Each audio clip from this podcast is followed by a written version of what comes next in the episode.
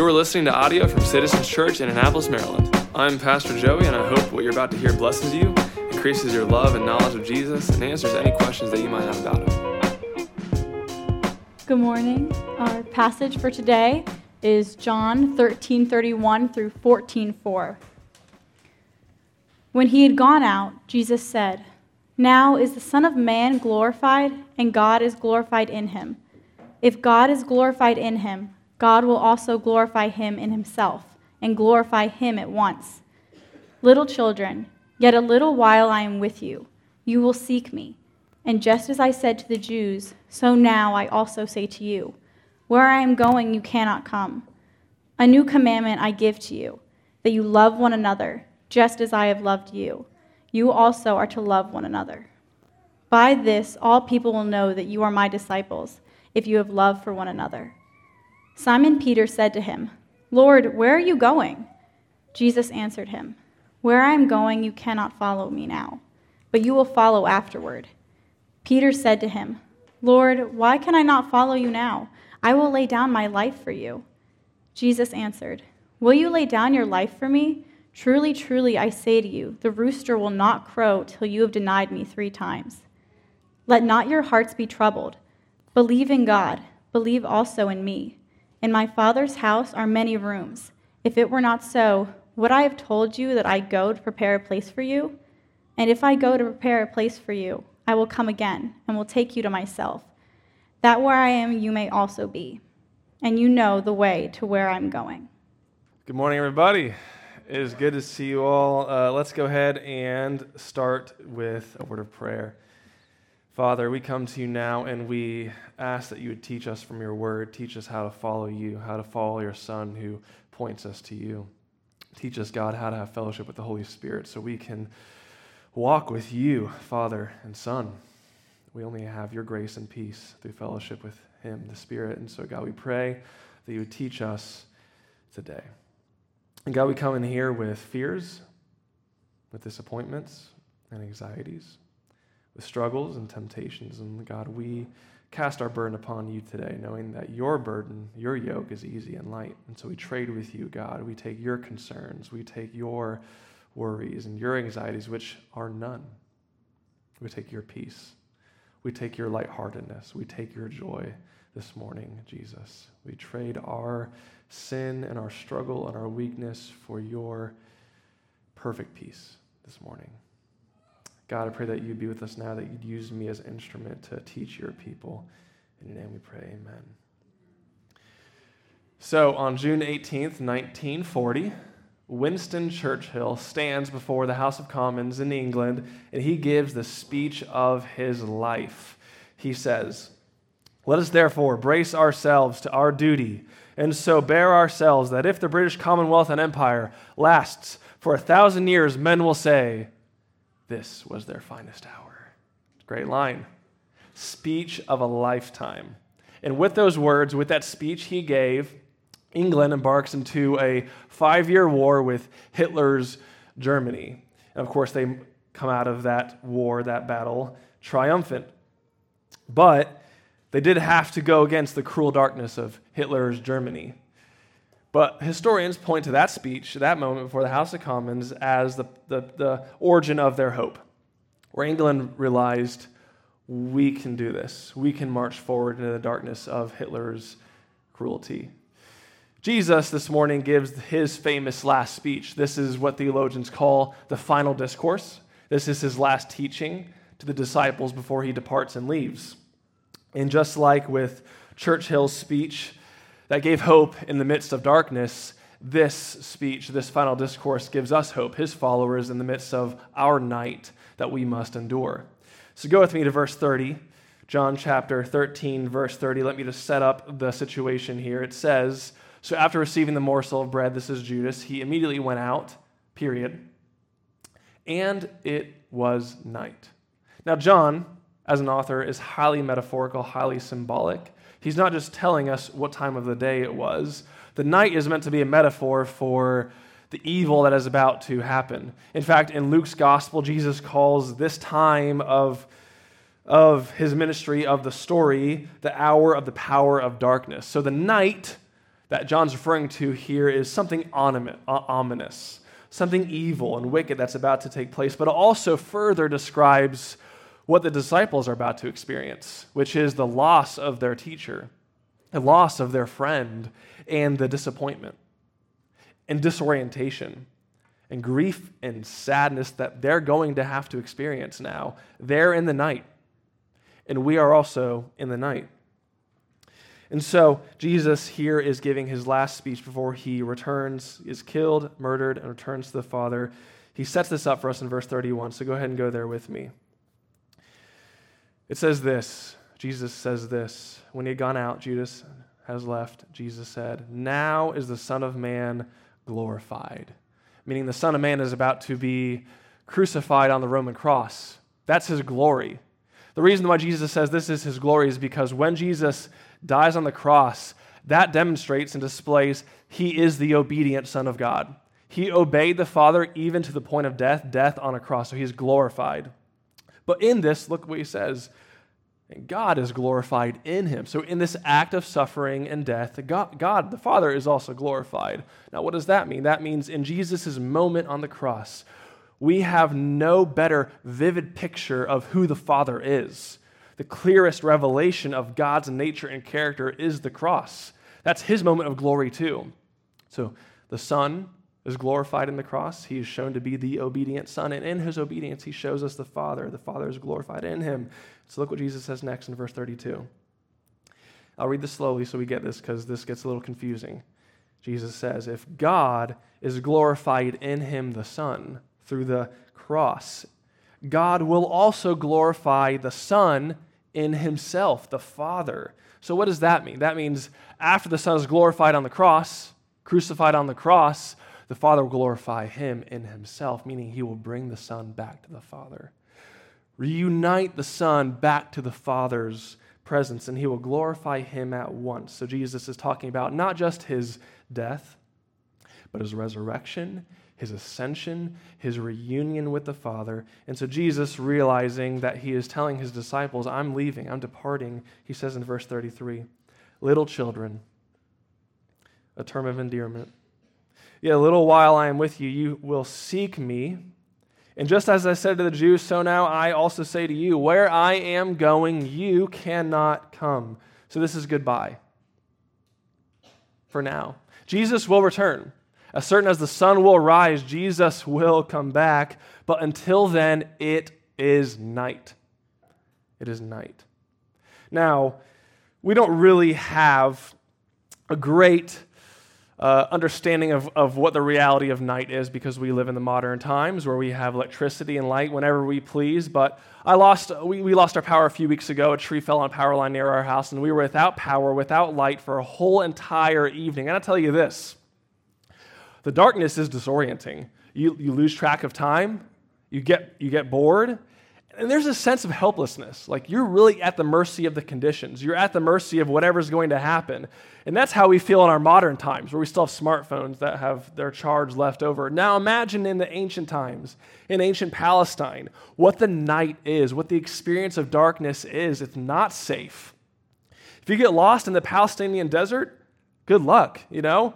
If you're alone on a road in the middle of the night, you're vulnerable. The night has undertones of danger, of stress, of insecurity. We are vulnerable and at high risk. John is summoning us to imagine the time between Jesus' crucifixion and when he returns, that time which we are living in now, that is the night. We are in the night.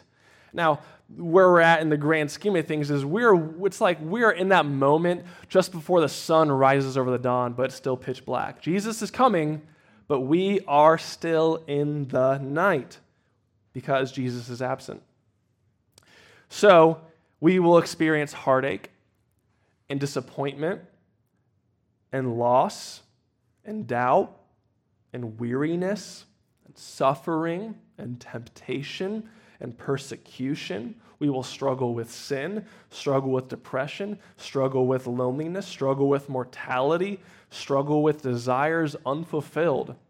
This is the night. We experience the night.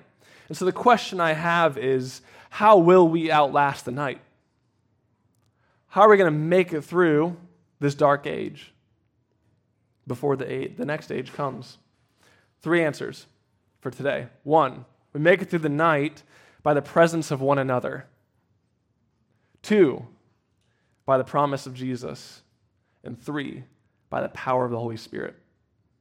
All P's, so you should be able to remember them. Presence of one another, promise of Jesus, power of the Holy Spirit. That's how we make it through our night. So let's start with presence of one another, okay? Verse 34. A new commandment I give to you. This is Jesus talking.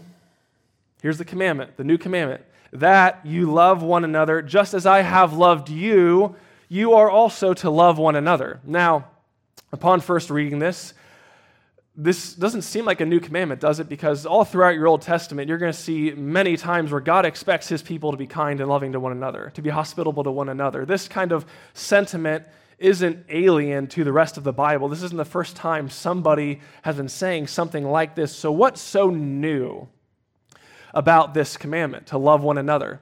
What's new? Jesus says it's a new commandment. What's, what's new about it? Well, it's how Jesus qualifies it. He says, Just as I have loved you, so you love one another. See, the mystery in the entire Old Testament is now disclosed. The mystery is that the Messiah himself would become the sacrificial lamb and offer himself as the atonement for our sin. It's not something we earned, it's not something we deserved. It's not something that Jesus was obligated to do, but Jesus, in loving humility, agreed with the Father before the foundations of the earth that he would come and die for a world who would reject him. That's love. A selfless kind of love, a love that uh, has no strings attached, nothing held back. That's the kind of love that Jesus displays. That's now been made clear. That's the standard. We are to love one another like that. And as a result, verse 35, look what happens. What's the product? of this great love that we would have for one another. By this, all people will know that you are my disciples if you have love for one another. Now, this is only logical, right? If a whole community of people love one another like Jesus loves us, then of course the world's going to take notice, right? Because that is a powerful community of love. Now, I don't know if you've ever been um, like in a public place where a flash mob started occurring. It's on my bucket list. It hasn't happened to me yet. Uh, maybe one day you can all plan that maybe for my birthday or something. But I'd imagine, okay, I'd imagine that if that were to happen, at first it's probably really awkward and startling, like, what in the world? This is weird, like out of nowhere. But once the jarring effect dies off, you can't stop looking, right? It just, it just, it just pulls you in. You can't, you just can't stop looking at what you're witnessing. That's what the Christian community is supposed to be. Like our love for one another, this love that's characterized by the cross, is supposed to at first be jarring, and a little bit unsettling. It makes people maybe uh, offended, or it's kind of weird to people, or strange to people that we would love one another this deeply and seriously. But after a while, they can't take their eyes off of us because what we have, they need. What we have, they deeply actually want. You know the word Christian, like we're all Christians here, right? You, you know what the word Christian means? Christianos? It means a little Christ. And it's not something we made up. If you were to go to Acts chapter 11, the Christians in the church in Antioch, it says that at that point in time, people looked at that church and they said that's when they were started to be called Christians. Like we didn't make the word Christian up, outsiders did. And it probably was a mockery at first. It probably was said in jest, like, oh, look at those Christianos, those little Christs. What a compliment, though, because the church was living with one another in such a way that they looked like Jesus to one another. And it just, it became the title that stuck ever since Christianos, little Christs. That's who we are. So this is only the logical result right? That the world's going to take notice when we love each other like this. But all of this hinges, I'll remind you, on whether or not our love is cross shaped, right? If our love is defined and motivated by the cross of Christ, his death. Bonhoeffer, Dietrich Bonhoeffer, my boy, he gave his life opposing the right, uh, opposing the compromise of the German church And he says, when Christ calls a man, he comes him bid and die. Like as if that's the standard. When you enter into Christianity, you enter into agreement that your life is no longer about you. You're going to die to yourself. So it should be no surprise that Jesus calls us to die for ourselves for the sake of one another, since that's what he did for us. Folks, if we are going to be this kind of community that Jesus has in his imagination, we have to be committed to his standard, to dying to ourselves for the sake of the other person for the Father's glory. We have to be committed to this vision for life together. Look, I love doctrine. I love it's been all my training. Most of you who know me know I'm secretly a huge nerd and I love theology. But here's what I've realized mature Christians are not those who know all the answers to every single question. I'm not, I'm not downgrading doctrine. Doctrine's important. We'll get to that. Okay, we'll talk more about that. But mature Christians are those who let what they know change them, who let what's in their head seep down into their heart so powerfully that it changes the way they love other people. Like, it doesn't really matter what you know about Jesus if your heart is not like Jesus's. I remember uh, in chapel in college, we had a guest speaker come through. I remember his sermon. He preached a sermon, but his final point in his sermon was he had this sign above his door that just said the word others. And the, his, his landing of his sermon was, It's all about others. Like we're called to live for others, to live a life of love for others. And I, as like a 20 year old college student, just laughed, like, How, how elementary. And that showed my immaturity, but his maturity, because like mature Christians love other people. Show me somebody who loves another person, and I'll show you somebody who has a heart like Jesus's. So show me someone who will lay down their privileges, their rights, and their comforts and their priorities for the sake of another person, and I'll show you somebody who, who is a mature Christian. That person gets it. They get it and that person's going to leave an impression on the world. So let me just shoot straight with you and tell me what this looks like here at Citizens Church. I'm going to run through it, okay? Here's what it looks like here for us this kind of love for one another. And remember, this is the only way we're going to make it through the night. It looks like inviting someone over to hang out, even when they, you don't particularly enjoy that person, for the sake of that person being known and loved. It looks like moving beyond the immediate friend group that you have and sacrificing time and energy so someone on the fringe is known and loved. It looks like serving on Sunday, showing up on Sunday, prioritizing small groups so that your presence can be a blessing to somebody else. It looks like forgiving someone, swallowing pride, and exiting a victim mindset. It looks like blessing, not cursing. It looks like commending, not gossiping. It looks like rejoicing in the good things about each other instead of dwelling on the negative things about each other. It looks like praying for one another. You know, this kind of love, this Christian love, it's so special. It's so special because it just is a life that's not about me. It's a life that lives by the mantra that the world does not revolve around me. It's not about me. My life is not even about me, it's about others and that catches the world's attention, I guarantee you the world will take notice. I guarantee you. Um, you know, right now, that therapy is in extremely high demand, and in the community of therapists, all the therapists are, are just drained and exhausted and fatigued because of this demand right now for so many people to have counseling and therapy. Now, I don't mean to oversimplify the issue of mental health and the complexity of it all, but I will say this what this phenomenon shows right now, this demand uh, for, for therapy and therapists, is that people really need to process stuff. People just need someone to talk to. People just want, really, really deeply want to be known and loved. Okay? Now, here's what's interesting. Before the Enlightenment, do you know, did you know that therapy and counseling uh, was actually just a ministry of the church? Like if you wanted therapy and to talk about your feelings and what you were going through, you'd go to the local parish, and that's where you'd find therapy, and that's where you find counseling.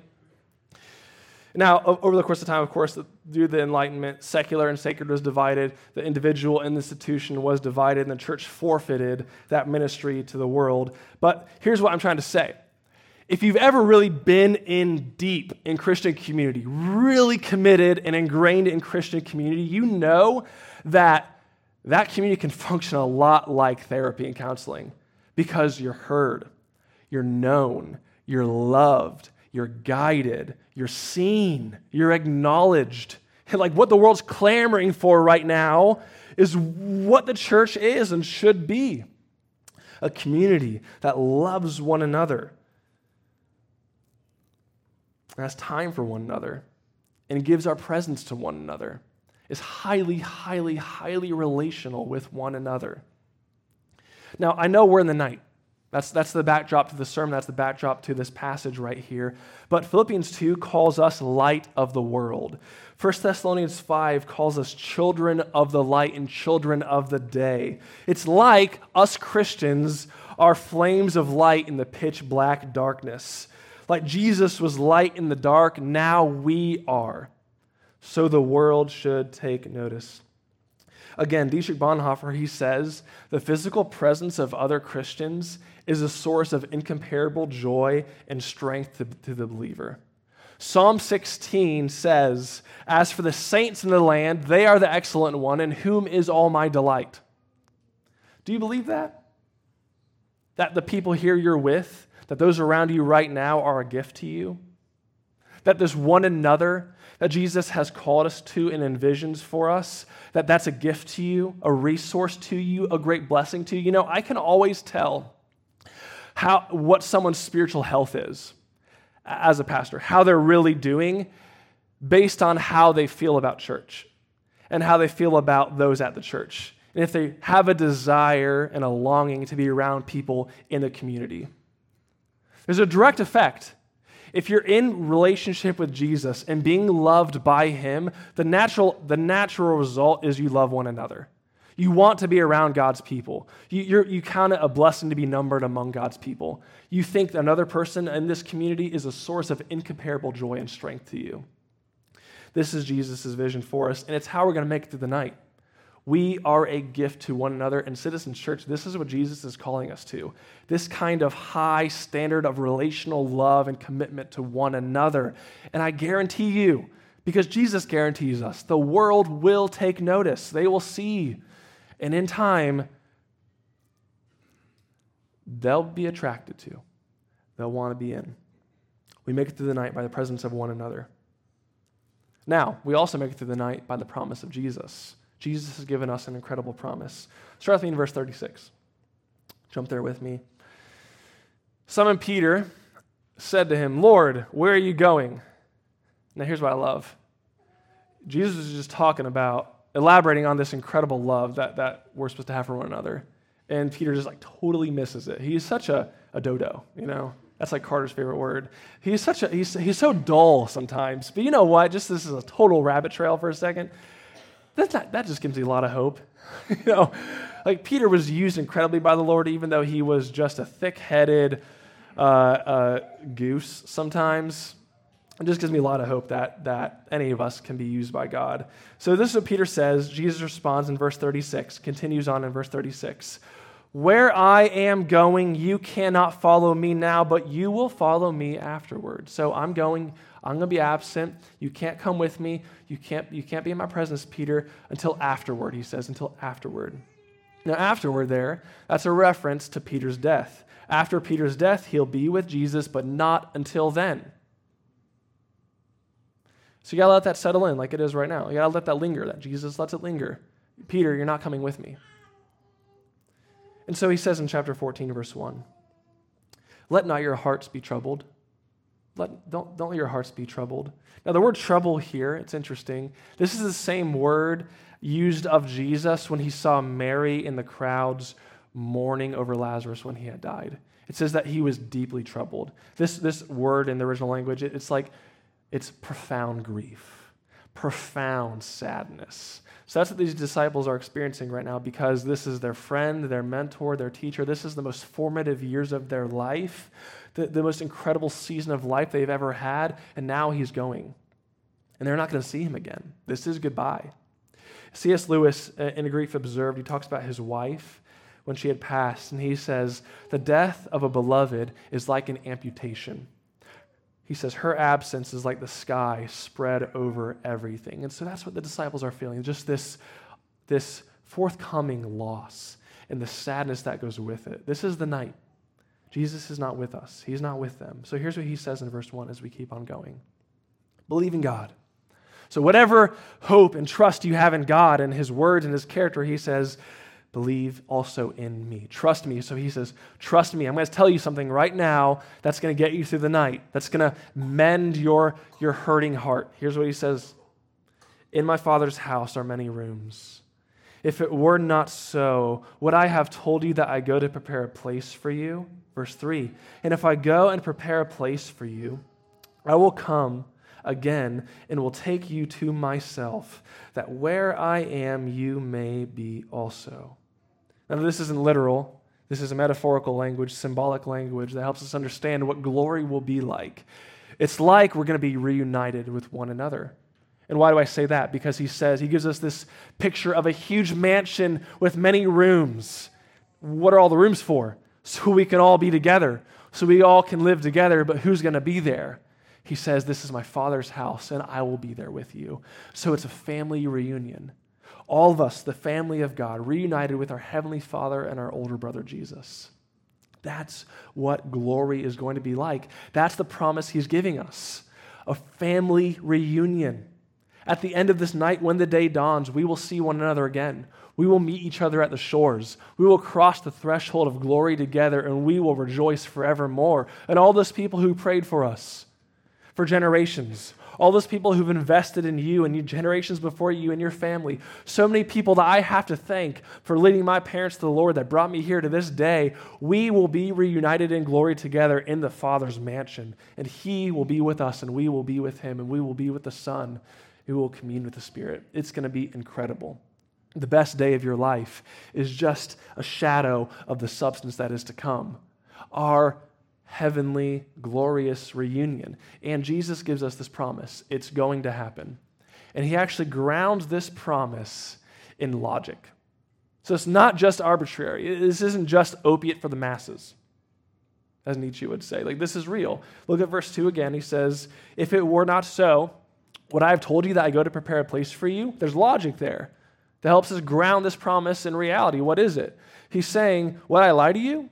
Like, examine Jesus' character. His, he asks his friends to do so. We should do it too. Go ahead and read the Gospels. What's Jesus like? Is he a charlatan?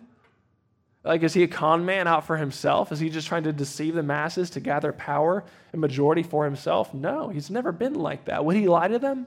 Would he give them a promise that's an empty promise? No his character and his life tell us that would never be the case. Verse 3, this promise is grounded in logic. He says, I will come again and will take you to myself, that where I am, you may be also. The argument there is, uh, is argument from greater to lesser. He's saying, if I've done the harder thing, the greater thing, won't I do the easier thing? If I've already gone to prepare a place for you, and I've sealed that and, and promised that by my blood, won't I finish what I started? Won't I come and bring you there? That's, the, that's just the easiest step of it all. I've already done the hardest thing by dying and resurrecting. Won't I come and bring you to myself? And so we have this incredible promise that's grounded in logic and grounded in reality. When I think about eternity, I think about the Cincinnati Bengals. Because a few years ago, we were in the Super Bowl and we lost, and I didn't sleep at all that night. I didn't sleep one wink. I was so upset. But if they had, I was so sad.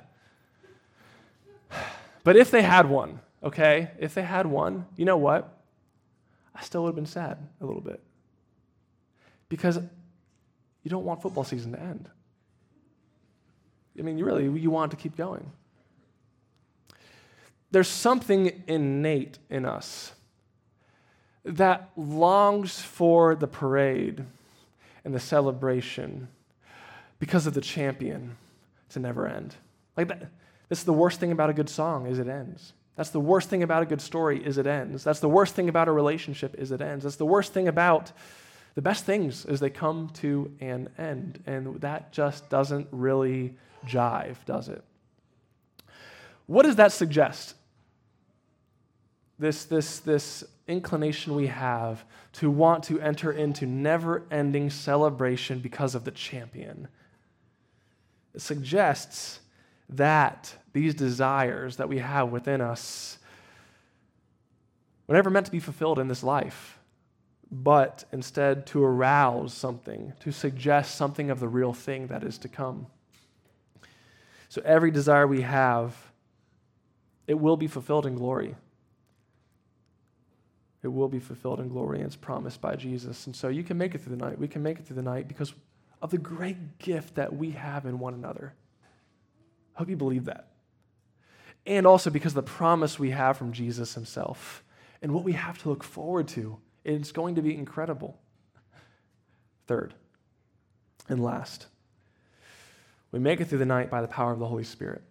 And here's what I want to say this is probably the most important point because those first two points, the love we have for one another and this promise of Jesus, it falls flat. It doesn't really happen. It doesn't really invade our lives in a powerful way unless we realize the gift that we have in the person of the Holy Spirit. He makes these things real to us supernaturally. So we make it through the night by the power of the Holy Spirit. Look at verse 4. It's just one little verse, but it gives us sort of an introduction to where, where Jesus is going to take us and what he's going to teach us about the Holy Spirit. Verse 4 Jesus says, And you know the way to where I am going. You know, friends, the way to where I am going. You know. Now, Jesus is going to be absent, he's going to depart, but he talks here as if we're not going to be left on our own. He talks here like we're not going to be left in a state of confusion, like we're dumbfounded about what we should do next and how this is all going to work out.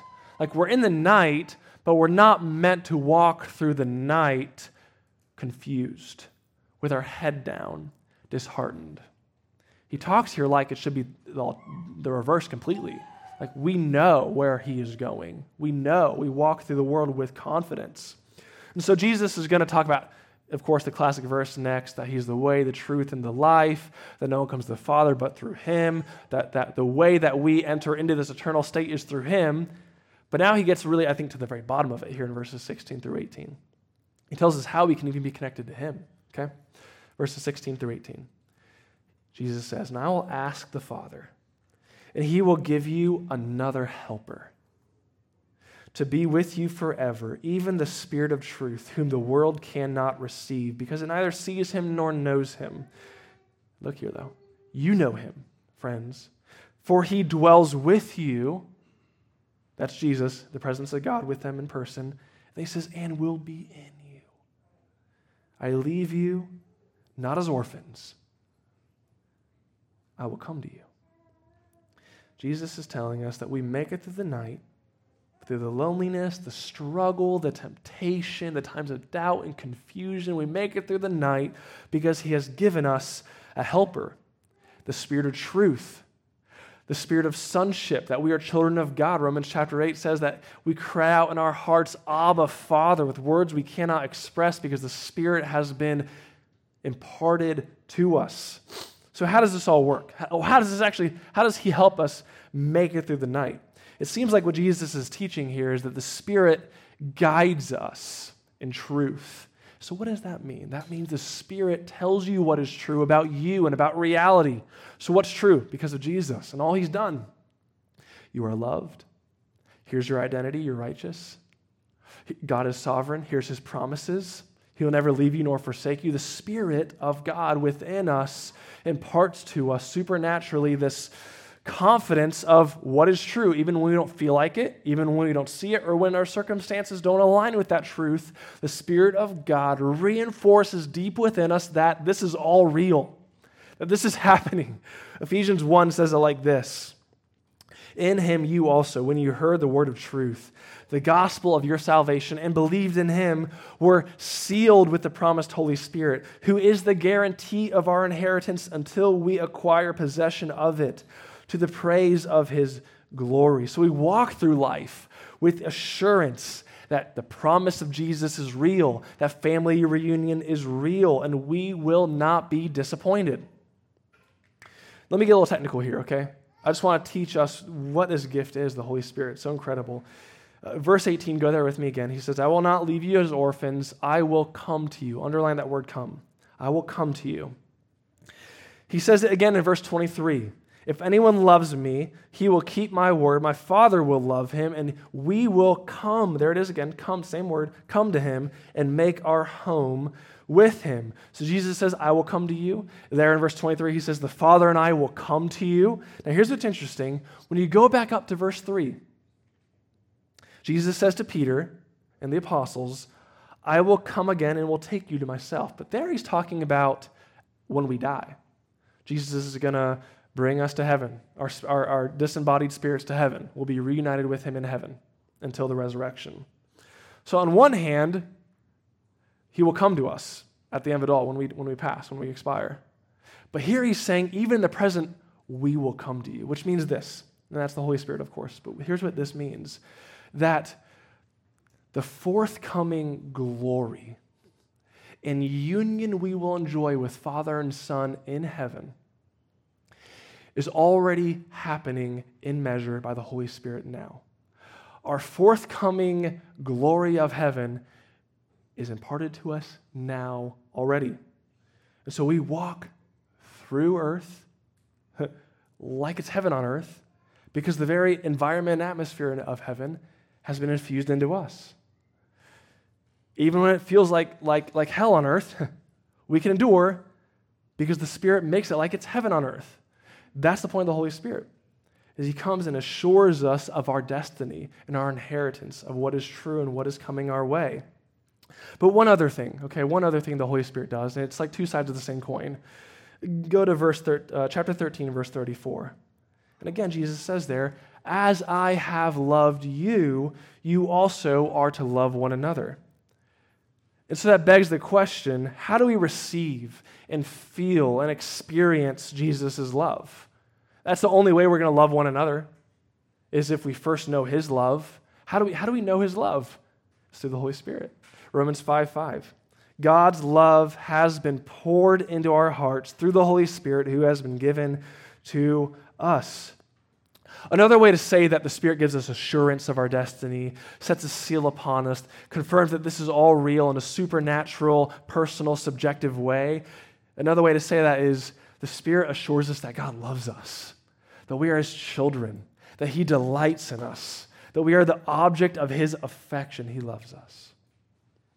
That's what the Holy Spirit does. He confirms that to our heart over and over and over again. Now, friends, we're going to make it through the night if we love one another and if we believe in the promises of Jesus. And I hope you've seen here that the Holy Spirit makes those two things possible. He imparts into our heart God's love so that we can love one another. He imparts into our hearts the confidence in God's promises that they are real. The only way we make it through the night is if we learn how to walk with the Holy Spirit and have relationship with the Holy Spirit. And I know when I say that, some of you get a little weird. When we talk about fellowship with the Holy Spirit, it seems strange, but I assure you it's not. It's totally biblical and it should be normal. 2 Corinthians 13 14 says this The grace of the Lord Jesus Christ and the love of God and the what? The fellowship of the Holy Spirit be with you all. We are meant to have relationship with Father, Son, and Spirit, have fellowship with the Holy Spirit in our daily lives. And if we don't, it will be very hard to make it through the night. So I'm telling you, here's, I guess here's what I'm saying. It's not enough to possess theory about God. You have to have experience with Him. And the greatest mistake that you can make as a Christian is thinking that knowing doctrine and possessing biblical knowledge is the stuff of following Jesus, as if that's all there is. There's, that's not. That's foundational, but you really short circuit yourself and stunt your Christian growth if that doctrine, what you know about God, doesn't become a personal, rich experience to you in your daily life. Some of us make the mistake of thinking that because we know a lot, because we've been to church for a long time, because we can rehearse doctrine over and over, that we have this. Uh, we have a relationship with God. And you might, but it might just be a very immature and stoic relationship with God. We have to learn how to have, have fellowship with the Holy Spirit. Henry Blackaby, uh, pastor and author, says this. He might say it better than I am. He says this The fact is, theology is extremely important in the life of a Christian. However, while theology should inform a Christian's relationship with God, it should never take its place. When you become a Christian, a collection of doctrines does not take up residence within you, Christ does. When you are converted, you do not yield your will to a set of theological maxims, but to the Lord of life. Doctrines do not save or transform lives, Christ does. You do not pray to a doctrine, you pray to a person. Merely to believe and understand a doctrine is not to experience the abundant life Christ desires for you. In order to do that, you need to experience a person. The doctrine can't lead you to Christ, can, sorry, excuse me, can lead you to Christ, but it can never substitute for him. Why would a person choose a static theology over experiencing the living Christ? Some people are more comfortable dealing with doctrines than they are with responding to a living, ruling, righteous God. The Pharisees were diligent theologians who spent untold hours reading the scriptures and debating minute aspects of theology. Ironically, the same laws they scrutinized highlighted the grave error of their ways. Jesus did not condemn them for studying the scriptures, but for elevating the scriptures above the Messiah to whom the scripture directed them. The tragedy of many has been that they immerse themselves in studies about Jesus while never coming to know him personally. They devote their entire lives to studying doctrine, even teaching it, yet they miss the unmatchable joy of experiencing God personally. Too often, Christianity is, is just an intellectual exercise for some of us. Now, your heart can't love what your mind doesn't know. You have to have truth, you have to have doctrine, you have to have sound teaching, but that truth is meant to push us into deep and abiding fellowship with God. The Greek early church, as they considered this doctrine of the Trinity, which was in its early formation, they, they called this, uh, the, the, the, doctrine of the Trinity, they had a word for it called perichoresis. Perichoresis. You hear the word choreography in there. They called it the dance. The Trinity was a dance. Three members giving and receiving love in perfect harmony, orbiting around one another in total selflessness. And what the early church taught and believed was that we could get caught up in the Trinity, that we could get caught up in the choreography and the dance of the triune God. But Jesus tells us that the way we do that is through the Holy Spirit. He gives us the Holy Spirit so we can be caught up in the dance too. So I, I want to end by giving some application here on what it looks like to fellowship with the Holy Spirit and get caught up in the dance. Okay, first, pay attention to yourself. Pay attention to yourself. Do you have fear and anxiety and shame? Do you like feel those sensations typically in your life? And now some of you might think not think this is important. Some of you just want to like push beyond this, not think about this, ignore this, not think this is an important part of following Jesus. But I am becoming convinced that it's really not possible, possible to be totally spiritually mature unless you're emotionally mature. See, the Holy Spirit within us, He wants to do a work of deep healing and maturation in us so that shame and fear and anxiety that you have in your body, if you're not willing to actually acknowledge that they're there and address why they are there, the Holy Spirit cannot minister to those things and put salve on those wounds.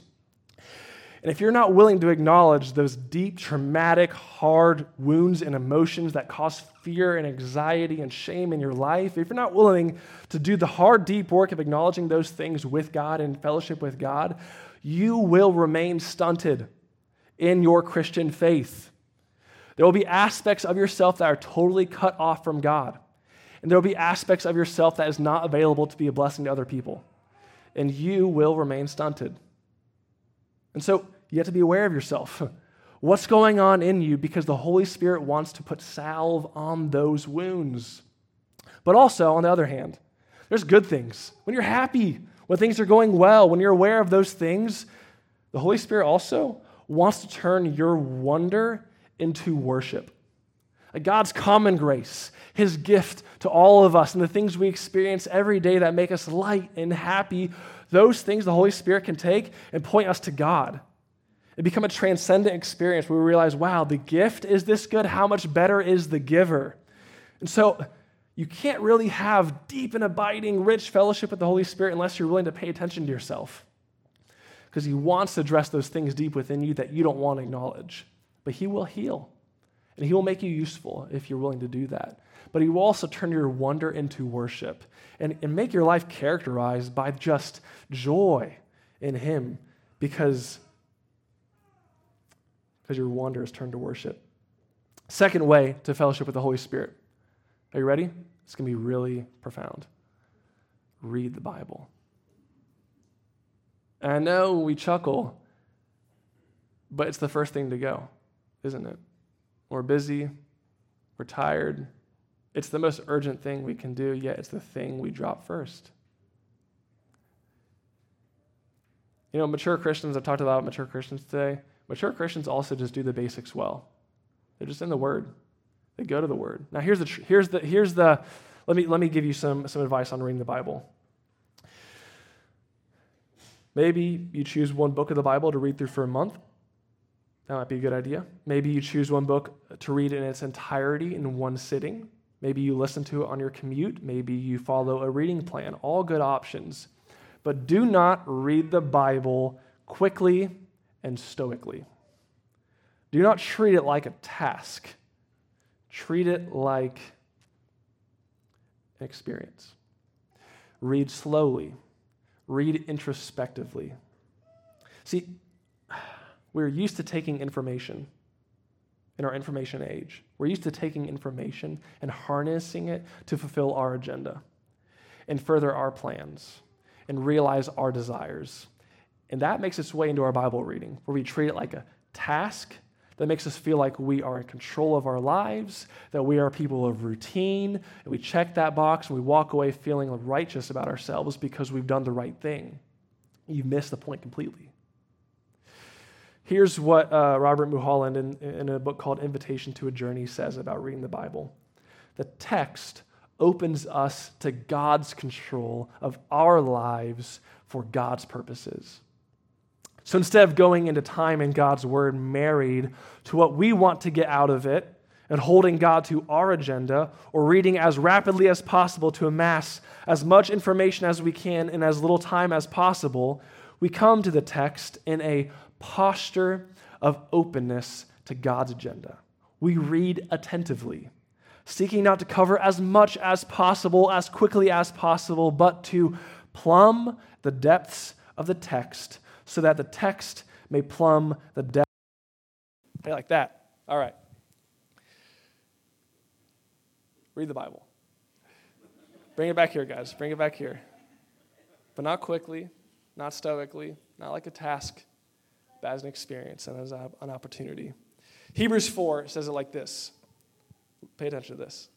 For the word of God is living and active, sharper than any two edged sword, piercing the division of soul and of spirit, of joints and of marrow, and discerning the thoughts and intentions of the heart. No creature is hidden from his sight, but all are naked and exposed to the eyes of him to whom we must give account.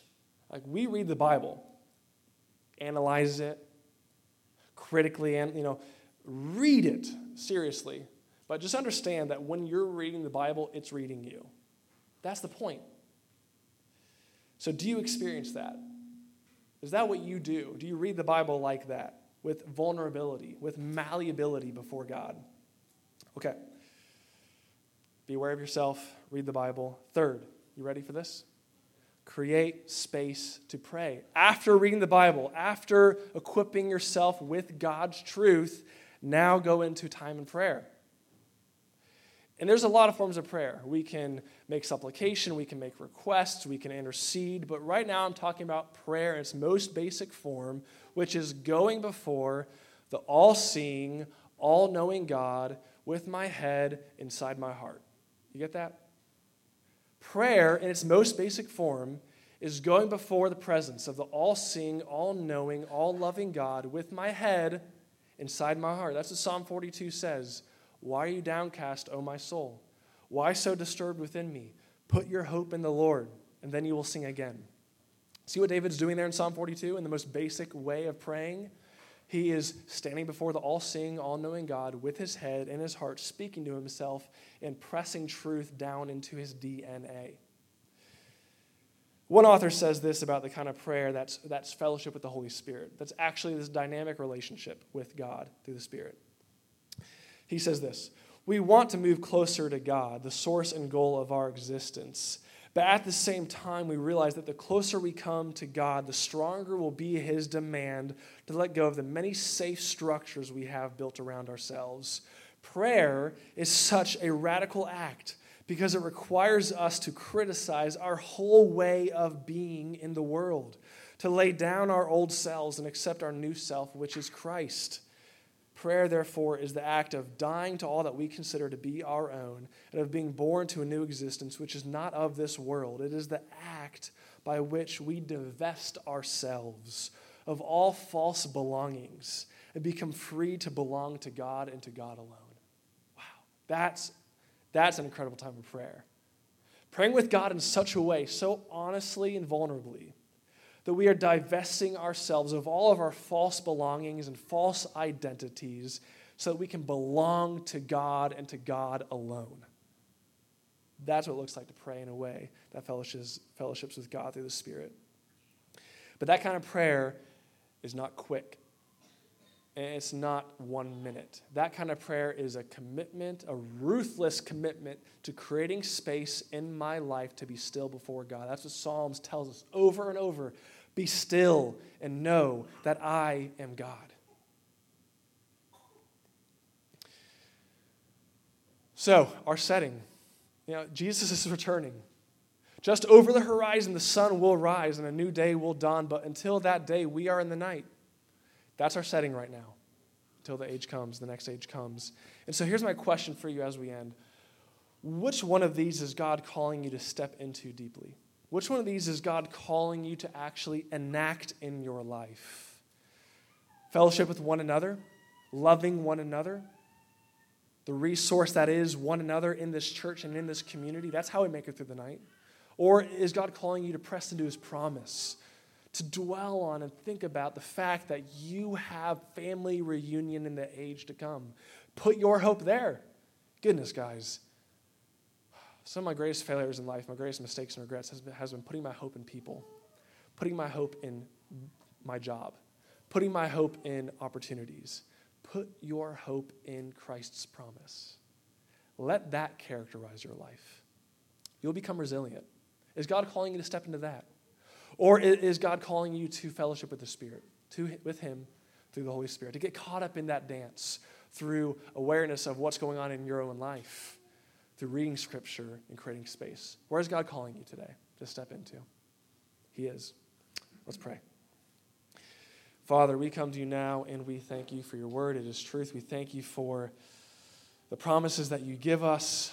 We thank you, God, for inviting us to get caught up in the dance to join you in the love that is back and forth between Father, Son, and Spirit. God, I pray that we would get caught up in the dance, that we would set our eyes on the hope that we have in you, that we would be highly committed to one another, to loving one another, to dying to ourselves, putting our preferences aside, so that we can be a blessing to other people in this community, so that the world will take notice. God, these are, this is an incredible vision of life that you have for us. God, you tell us we can make it through these dark times in these ways. Father, I pray we would answer the call. I pray we would take seriously your words, your truth here, that they would be bound to our hearts, they would settle into our minds, that they would change the way we think and feel and change the way we walk with you. Amen. For more information about Citizens Church, please go to citizensannapolis.com.